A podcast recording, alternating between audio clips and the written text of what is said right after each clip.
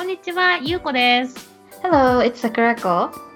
Let's start 英語を楽しみたい Intuitive People 今日のトピックは、えっと、前回のポッドキャストで、えっと、桜子さんが言っていた他人と自分の境界線の話からちょっとそこに付随する話をちょっとしていきたいなと思っています。で、えっと、今回お聞きの皆様一点ちょっと気をつけていただきたいのがちょっと私たちのトピックが決まっていなくって あの途中で脱線してしまって あのどっか違う彼方に飛んでしまう可能性もあるということもお含みいただきながらあのそんな会話もぜひ楽しんでいきたいいただきたいなと思ってます。あのかなり桜子さんと私が喋ってるリアルな多分裏のトークに近いトークが今回あのお聞きいただけるんじゃないかなと思ってますのでよろしくお願いいたします。はい、お願いします。はい。で、えっと、前回の、えっと、ポッドキャストで、桜川さんが自分と他人との境界線があることで、なんて言うんだろうな、うんと、職場とか、まあ、その他のプライベートな生活での、あのーストレスを減らせるんじゃないかっていうちょっと話をしていて、なんか私が、まあ、個人的に思ってるというか感じてるのが、まあ、日本でもね、うまくこう自分と他人との、自分と他人の境界線をうまく引いてる人もいるんだけれども、なんかやっぱりまだまだ、なんかこう、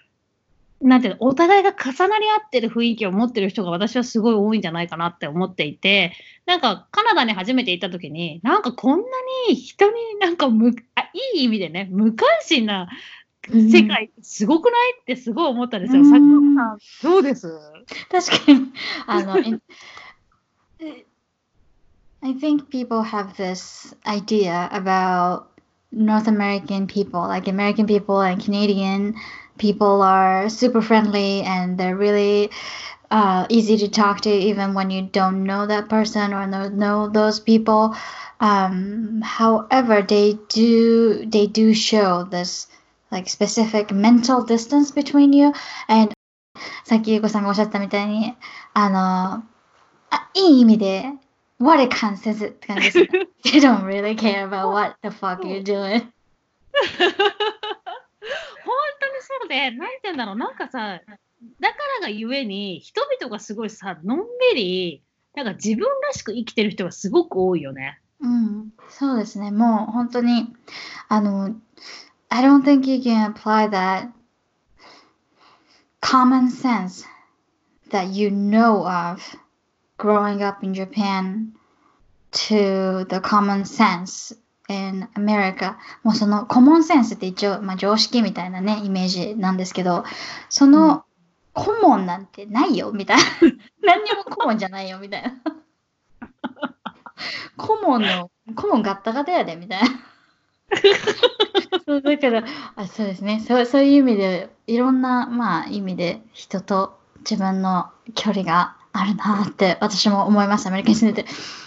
そう。だけどなんか人との距離があること、自分と他人は違うんだっていうことをさ、認識するのって、私なんか一種、なんか残酷なことだなとも思ってて、まあそれが当たり前なんだけど、そのなんか自由とさ、変な話、まあそんなことないよっていう人もいるかもしれないけど、自由と義務はセットじゃん？だから、何の話してんだって感じだかもしれないけど、自由っていうかその、自分と他人は違うんだっていう、違いを受け入れる自由を手に入れるとするならば、じゃああなたはあなたで、ちゃんと自分に向き合って、なんていうの、自分の幸せとは何かとか、自分はどうしたいかとか、なんていうんだろうな、どこにも属さない自分っていうのかな、うん。っていうのを引き受けないと、その、なんていうの、自分と他人は違うが、受け取れないくない？あーでもな。確かに、it does come with a great responsibility. あー the liberty ですね。liberty があるってことは、もうそれだけ全部自由にしていいってことですかね。誰もテンプレートをくれないわけですもんね。だからみんな一そうそう人一人ね、違う方向にこう自分で行かなきゃいけないっていうことですよね。多分今、ゆうこさんがおっしゃってたの。あ、そうそうそうそう。ってなると、なんか、今まで自分に向き合ってこなかった、自分とは何者かがわからない人に、いきなり自分と他人の境界線を突きつけるのって結構私は残酷だなと思っていて、うんうんうんじゃあ、ったらいいねんってなるじゃん。うん、確かに。今まで指針としていた周りの支えがなくなっちゃうみたいな感じですもんね。そうそうそうそう。だからある意味本当にみんなタフだなって思って、自分はこれでいいっってうん思うのって、なんて言うんだろうな、本当の意味でね、だってさ、本当にさ、自分は自分でいい、自分と他人は違うんだっていうか、思うってことはさ、え、それってさ、例えばだよ、なんか、私がさ、私の髪の毛の、髪の毛の色があんまりどうこうとかいう話じゃないんだけど、例えば私の髪の毛の色がピンクだったとします。ピンクな人は世界にいっぱいいるけど、ピンクだったとします、仮に。ねえ、ゆうこ、そのピンクはマジで似合わない。おかしいよって言われても、いや、私は私で、なんかピンクでいいわけって。あなたにそんなこと言われる筋合いはないみたいなのを貫き通すって、なんか相当自分に自信がないとうんやっていけないと思うのよね。うんいや、本当にその通りだと思います。多分、あの、it does require tremendous amount of mental strength うん。and toughness to really stick with it. But I think そのす自分に自信がある状態とか、あとは人と他人の境界線とか、それはあの多分それこそ人よでいきなり与えられたものではないんだと思うんですよ。アメリカの文化の話になると。Um, I think、uh, American people are groomed and conditioned since they are really little. うん。うん。小さい頃からあのそういうふうにね前回もその話になりましたけど舐めされてきたのでいきなり自由を与えられてそのさあ今日からあなたは自由だから勝手にやりなさいってなったわけではなくて小さい頃から自由だからあのなんだろう小さい頃から自分で選択を重ねていかなきゃいけないそして自分のなん、えっと、考えてることを声にして誰かに伝えて自分の権利を伝えるっていうこう訓練をちょっとずつちょっとずつちょっとずつ何度も繰り返させられてきたがゆえのその最終うんうん。形態に多分たどり着くんだと思うんですよ。そうだよね。で、周りと自分の価値観が違うからこそ、多分、なんていうの、冷静に自分の思いとか、自分の頭の中に存在するロジックっていうのを声に出して伝えるっていう多分訓練を多分すごく受けてるんだと思うの。そのさ、例えばさ、なんて言えばいいのかな。自分がそれが欲しいって思った時に、なんか、例えばだよ、まあみんなもそうだと思うけど、ちっちゃい子だと欲しいよ、欲しいよ、欲しいよ、欲しいみたいな感じでさ、感情を爆発させたらさ、うん。親がさ、しびれを切らして、なんていうの、スーパーの真ん中でさ、ゴロゴロされても困るから、じゃあしょうがないからこのお菓子買ってあげるよ、みたいな、まあ、一種、なんていうの、エキサイティングだけど幼稚な方法で自分の欲しいをゲットする。だけどさ、大人になっていくとそうじゃダメなわけじゃん自分はこれこれこう思って、こうだからこういうふうにしたいんですって、なんか説得するっていう要素が多分すごく必要になってくると思うの。うんうんでもなんかその経験を、わかんないけど、私はなんかあんまり日本だとやんないのかなって思うんだけど、その辺どう思います？ああ、それ、そうですね。その言語化をしていくみたいなね、訓練が。多分、うんその、私もアメリカで育ったわけではないので、本当に見聞きした、あの、話からしかお話しできないんですけど、I think、uh, American education values the importance of having, importance of discussions.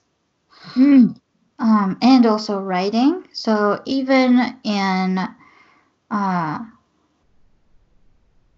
aside from English class, they have a writing class. So 日本だとその作文の授業って国語の時間に作文をさせられると思うんですけど、あのその学校によってアメリカだと、えっと、英語の時間の他に作文は作文で違うちゃんと作文は別に授業になってるっていうのを聞いたことがあってですね。で多分その作文の中、作文の、えっと、授業でもそうですし、or other classes implement a lot of discussions, so you're gonna have to、uh, present your opinions and you ha- you're gonna have to explain why you think that way. And uh, you also, I think, sometimes even have to provide the evidence to support うん your claim. そうただ単に、え、だって私嫌いなんだもん。じゃあ許されない。 うんうん。 ディスカッションを受けてて、で、日本では確かに、あの、そういうふうな、口頭で、誰かと、そういうふうに何かを、ディベートじゃないですけど、しなくてはならなかった、あの、学校の中でのエクササイズみたいのが、私の覚えてる中ではそんななかったと思うんですけど、ゆうこさんはどうですか？なかったと思うな。なんか、ん前なれ、前みたいなさ、右、向け、右みたいな感じで、先生から、これはこうだよ、これはこうだよって教わるだけで、うん、ああ、確かに。え、今の学校教育はどうですか？今、ゆうこさん、お子さん二人いらっしゃって、実際小学校に通われて、あの、上の子は通われてると思うんですけど、でもなんか、あんまり、あんまり変わってないような気がする。うん、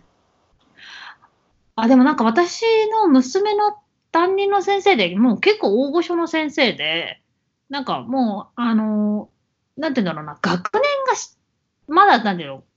低学年っていうか、1、2年生だったから、そこまでこう、ディベートするような授業がなかっただけかもしれないけど、結構大御所な先生で、なんかもう私の、私の言うこと聞いてればいいからって、まあいい意味でね、小学校生活になれるにしても、もう先生何年もいるし、私の言うことをとりあえず聞いてればいいからっていうような結構思いが強そうなタイプの先生で、うん、だから結構なんかあんまりディベートとかなんかこう考えさせるっていうことはうん、まだなかったのかなって思う。あれですよね、あの、日本だと、さ、記述問題とかもすごい少ないですよね、テストで。あの、うん。あるけど、なんかまだ丸、丸つけが、丸つけてどっちですか？丸つけてくやつで、最後に記述が2、3問出るみたいな感じだよね。まだ小学校1、2年生だと。でもその記述も穴埋めみたいになってて、うん、単語だけそこに入れると、なんとなく文章になるとか、まあ、うんその学力のレベルっていうか、その1、2年生がやることのレベルっていうのもあるかもしれないけど、そうそう、フルであんまり書かせるのはないかな。ただやっぱり、ちょっと変わってくるけど、ごめんごめん。あの、高校、中学校とかの中学受験とかする子は、結構記述を今鍛えないといけない感じになってきてるう。ん、あ、そうなんですね。あ、でもやっぱりなんか、ね、こう、高等になってくると、教育がちょっとうん、ね、アプローチが変わってくるんですかね。なんか、今そう思い出したんですけど、あのー特に、大学とか、アメリカの大学とかそういう風だというふうに聞いたんですけど、でも、これは大学に限らず、小中高とか全部そうらしいんですけど、どうやら。あの、teachers grade you um, based on many things, but not just your test scores and the um, your attitude and an attendance and participation in classroom うん。holds a significant part in your like grading system. So そのどれだけ例えばしあのい手を挙げて発言できたかとかそういう実際の participation 参加している度合いをベースにあの先生が評価をね、生徒に与えるっていう割合がですね非常に大きいというふうに聞きました。だからあれか、なんかほら、ちょっと、あの、なんていうの、桜子さんのツイッターを見てない人はあれかもしれないけど、桜子さんがなんか旦那さんに、塾の、あ、違うかな。塾とは何かを説明するのに、なんかすごい時間がかかったというか、塾とはっていう概念からやるってけど、確かにそうだよね。塾がある文化って、そんなないよね。てか、なんていうの？日本、日本の塾のスタイルの文化を持ってる国ってすごい少ないよね。ああ、そうなんですかね。あの、他の国が、私、アメリカのことしかわからないので、あれなんですけど、少なくともアメリカでは確かにその放課後とかに、えー集団が集まって、で、先生的な人がいて、講義的なものを与える、あの、みたいな、そういうシステムの、何ですか？ほほほ補修授業とか補修体制みたいのはあんまりメジャーではないというか、ほそうですね。と思います。そうだよね、そうだよね。だからそういうところでさ、なんていうの？なんていうんだろうな。何が言いたかったっていうと、ちょっとまた話がさ、紆余曲折するけど、なんか日本は結局さ、教育上においても常に丸抜な気がするの。うん最近はちょっと変わってきてるかもしれないけど、常に丸か×。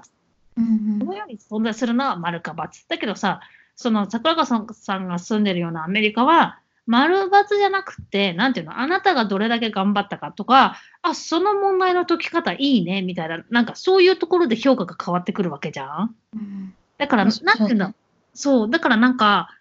あの、そもそも、また話をさ、ぐいっと無理やり元に戻すと、そもそも、なんていうんだろうな、自分と他人の境界線をうまく引けるような、その、なんていうの、教育のシステムがもともとないのかもしれないね。あ、日本にはってことですか？そうそうそう、アメリカではさ、そう、俺はこういう考え方をするよ、こうだけど、君はどう思うが認められるけど、日本はもう上から、これは丸、これは×、これは丸、これは×、みたいな。決められた。うんうんそうそうそう、だからなんか、チャンスがないのかもね。ああ、そうかもしれないです。あとは、I, I think it, it also has something to do with the language structure as well. Um, Japanese is a very, very high context language. And it, Japan is also, なんていうんですか、まあ一応、たたなん単一国家っていうんですか、あの、うんひじ人種が一つだけじゃないですか。So, a lot of things are based on this mutual understanding. この共通の認識があ ることが前提で、いろんなことが成り立っていったり、コミュニケーションが成り立っていったりとかがあると思うので、そう、やっぱその、ね、学校の中でのエクササイズもそうですし、えっと、文化というか、その、言語、言語が原因、原因というか別に悪いこととかいいこととかわからないですけど、が由来して、そういうふうに、あの、自分と他人の境界線が割とマイルドというか薄めな感じにね、出来上げていくのかなって今思いました。そうだね。ほんとそうかも。なんて言うんだろうな。他人と自分の境界線を持つっていうことは、自分は、私はそもそもこういう価値観だよ。自分がこういう価値観を持ってるよっていうのを知るっていうところから始まると思ってて、なんか例えば、前回喋ったポッドキャスト、あの、その、なんていうの、コミュニケーションにおけるストレスの場合、私はこれをさらされたら嫌だっていうことに対して、ことを、なんて他人にされた場合に、すごい自分がイラッとすると思うんですよ。例えば、私は人に対して誠実でいたいって思ってるのに、すっごい不誠実な人に会って、めっちゃ嘘とかつかれたら、こいつマジでなんやねんってなってイラッとするわけじゃん。で、うんそこでストレスが発生するわけ。でも多分、ほとんどの人はそのストレスをぐわっと感じて、なんかイライラする。朝倉みなみ35歳。なんかイライラするみたいな感じで、なんかそのストレスだけを受け取っちゃって終わっちゃうんだけど、うん実はその後ろになんか大事な価値観が隠れてて、あ、これをされたら私はイラッとするんだっていうことを知れるはずなのね。うんで、それを多分、なんて言うんだろうな。あの、他の国の人々は、他人と自分の境界線があるから、俺は、俺はって、なんで私はいつも一人称が男になの？か。一人称が荒ぶっているゆうこさんね。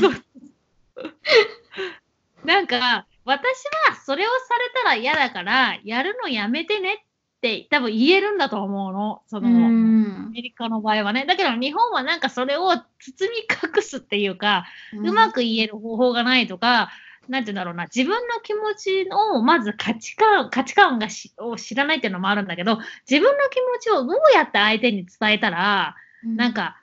あ波風立てずに理解してもらえるのかっていう多分、その何、気持ちを言葉で冷静に表現する、そのカーってなってる、あんたがそうやって嘘つくからって、イライラしてんねんみたいなのだったら伝わらないじゃん。うん。だけど、は私ちょっと本当そういうの嫌いで、なんかちょっとやめてほしいと思ってるんだよねっていうふうに、そのイライラしてる感情は横に置いといて、なんか冷静になんかロジックに言語化するっていう訓練が全くされてないと思うの。うんそうですね。So I think a lot of Japanese people choose not to speak about something, especially confrontational. なんか相手をそうココンフロントっていうふうに英語では言うんですけど相手をこうなんて言うんですかね。相手に対してこう事実を突きつけたりとかそういうダダンみたいなことを ねするぐらいであればもうぐっとこらえる。言わないっていう。で多分その受け取る側もあれなんじゃないですか。自分と他人の境界線が薄いもんだからあの言われた時にパーソナルに取っちゃうんだと思うんです。I think people maybe tend to take criticisms or negative things or confrontational comments personal, too personal, even when they うん don't need to take them personally. あーなんで、それでこう、受け取る方も何みたいな、こいつ喧嘩売ってんのかみたいな、なんて言うんですか。あのわ自分の自己わかる。人格否定をねされたみたいになっちゃうそういうふうに勘違いをしてしまってそういうふうな錯覚ですよね、まあ、錯覚を起こしてしまってもうお互いギスギスみたいなうんうん、そうそうそうそうそうそう、なんか人格否定につながっちゃうんだよね。それやられるの嫌なんだっていうのが、何私のこと嫌いなわけとか、なんか私が悪かったわけってなっちゃう。なんか、うまく処理できないんだよね。それって何なんだろうね。それもね感情と言語のこう混同みたいな感じですよね多分。乖離できていないという。言語を情報として言葉を情報として処理しているのではなくてもう感情としてそのままエモーションとして飲み込んでしまっているみたいな。なんか分かった分かった。行動と感情の切り離しというか、えっ、と、私、えっ、と、もともと外資系のまあ企業に勤めていて、まあ、えっ、と、N2 上司の上長の上長より上とか、あと、えっ、と、なんて言うんだろうな。あの、副社長が全員外国人の方っていうのがザラだったんですけど、なんか彼らのその仕事のスタイルを見てて、なんかいつも冷静で、この人たち感的になるのかなって思うことが結構、私はこう身近に結構そういうことがあって、なんかあの、結構、なんて言うんだろうな、日本人の方だと、まあ、そういうのができてる方もいるけど、結構なんか周りには、なんていうの、エモーショナルな、なんていうの、感情に結構なんか、振り回されてるなっていう方が多くって、なんかそういう、あのー上のね、上の方々を見ながら、なんか、まあ一見冷たいように見えて、でも彼らってすごい的確に、なんて言うんだろうな、例えば困難な時に一緒に頑張っていこうよみたいなメッセージを、なんかすごく、なんかは、は、なんて言うんだろう、言ってきてくれて、それでなんかこっちの士気も高まるみたいなのがあったんだけれども、すごいなんか明確になんか私と彼らの差って言ったらすごいおこがましいけれども、なんかすごい本当に感情となんかロジックというか理論とか行動が本当に切り離されてるなっていうふうにすごく思いました。で、なんか、うんと、アメリカで実際に住んでいる、なんか桜子さんは、多分周り、まあ周りの方がね、日本人ばっかりとかそういう環境ではないと思うので、なんかそういうところのなんか違いって、なんかどういうふうに、ど、どんなところで感じますかえっと、ぜあの前回のポッドキャストのエピソードの中で話した、I think、uh, we talked about how、um,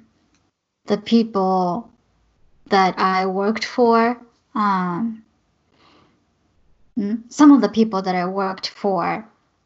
had this ability to separate their emotions and the operation and the things that they had to do. And uh, that doesn't apply to everyone, unfortunately. Um, I think still, even Americans struggle with this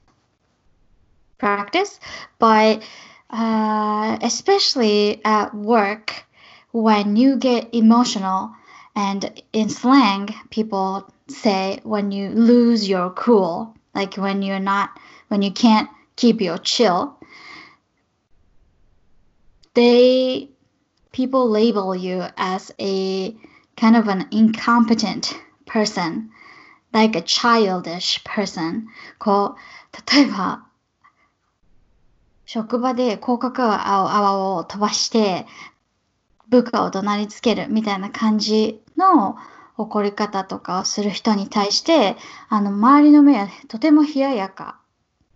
っていうイメージです。私が今まで、あの、一緒に働いてきたことがあるアメリカの方たちの傾向としては。なのでそうですね、えっ、と、主に職場で、お仕事先で、その感情と行動を分けている人の、そして分けられていない人の待つ、え？待つ、行く末？待つ、なんていうんですか？結末ね。そう、結末？あーを目撃してきました。そうそうそうなの、そうなの。なんかでも、わかんない。私のあれかもしれない。で私が多分そういう人なのよ。なんか感情と行動が一緒に結びついちゃって、うんなんか、自分の、例えばまあ子供に対してもそうですけど、自分がすごく焦っていて、その時に、お母さんトイレとか言われると、なんかもう、はぁみたいになるっていうか、もう今私それどころじゃないねんみたいな。なんか、あなたたちのことやってるのに、もうそんなこと言わないで、今このタイミングで、うわーみたいになるわけですよね。そうすると、毎回結構自己嫌悪に陥るの。あ、うんまた感情と行動がくっついちゃった。っていうか、まあその時はそんなこと思ってないんだけど、でもまたなんか、こう、思いのあまりに、なんか子供にそれをぶつけてしまったなと思って、すごく自己嫌悪に陥るんですよ。だけどなんかやっぱり、なんて言うんだろうな、実生活でも、まあ仕事でもプライベートでも、なんかすごくこう、いい人間関係を築く人とか、なんか、あこの人素敵だなって思う人って、大体多分その、なんていうの、感情と行動がなんかイコールになってないっていうか、なんかちゃんとコントロールできてるというか、うん。ああ、すごいなーって思うんですけど、なんかそういう人の割合が、私は割かし日本人よりも、なんかそのアメリカ人の方がちょっと、あ、でもまあ、人口の倍が違うから何とも言えないけど、なんとなく多いのかなっていう気はするし、なんていうの、そういう、う。うん、感情のあの行動をコントロール感あ感情あ行動行動をコントロールさせる感情の種類がちょっと違う気がしてるしててっていうのはあのアメリカの方って多分皆さんがイメージする通り they、uh, they're very very affectionate and they're very very vocal about the especially about the things that they appreciate the things that they like, the things that they love. Um, so those positive emotions, they tend to maybe apply to their action. うん、そのポジティブな感情から生まれる、例えば、why ってこう、ハグをしたりとか、 why ってこう、体で表現したりとか、ニコニコしたりとか、それも一応行動に、ね、なってると思うので、あれなんですけど、あの、ネガティブな怒りとかを、その怒りのエエネルギーに任せて行動するみたいな。あ、でも人もいるな？言いますよ、ゆうこさん。もういっぱいいますよ。そうそう、いるけど、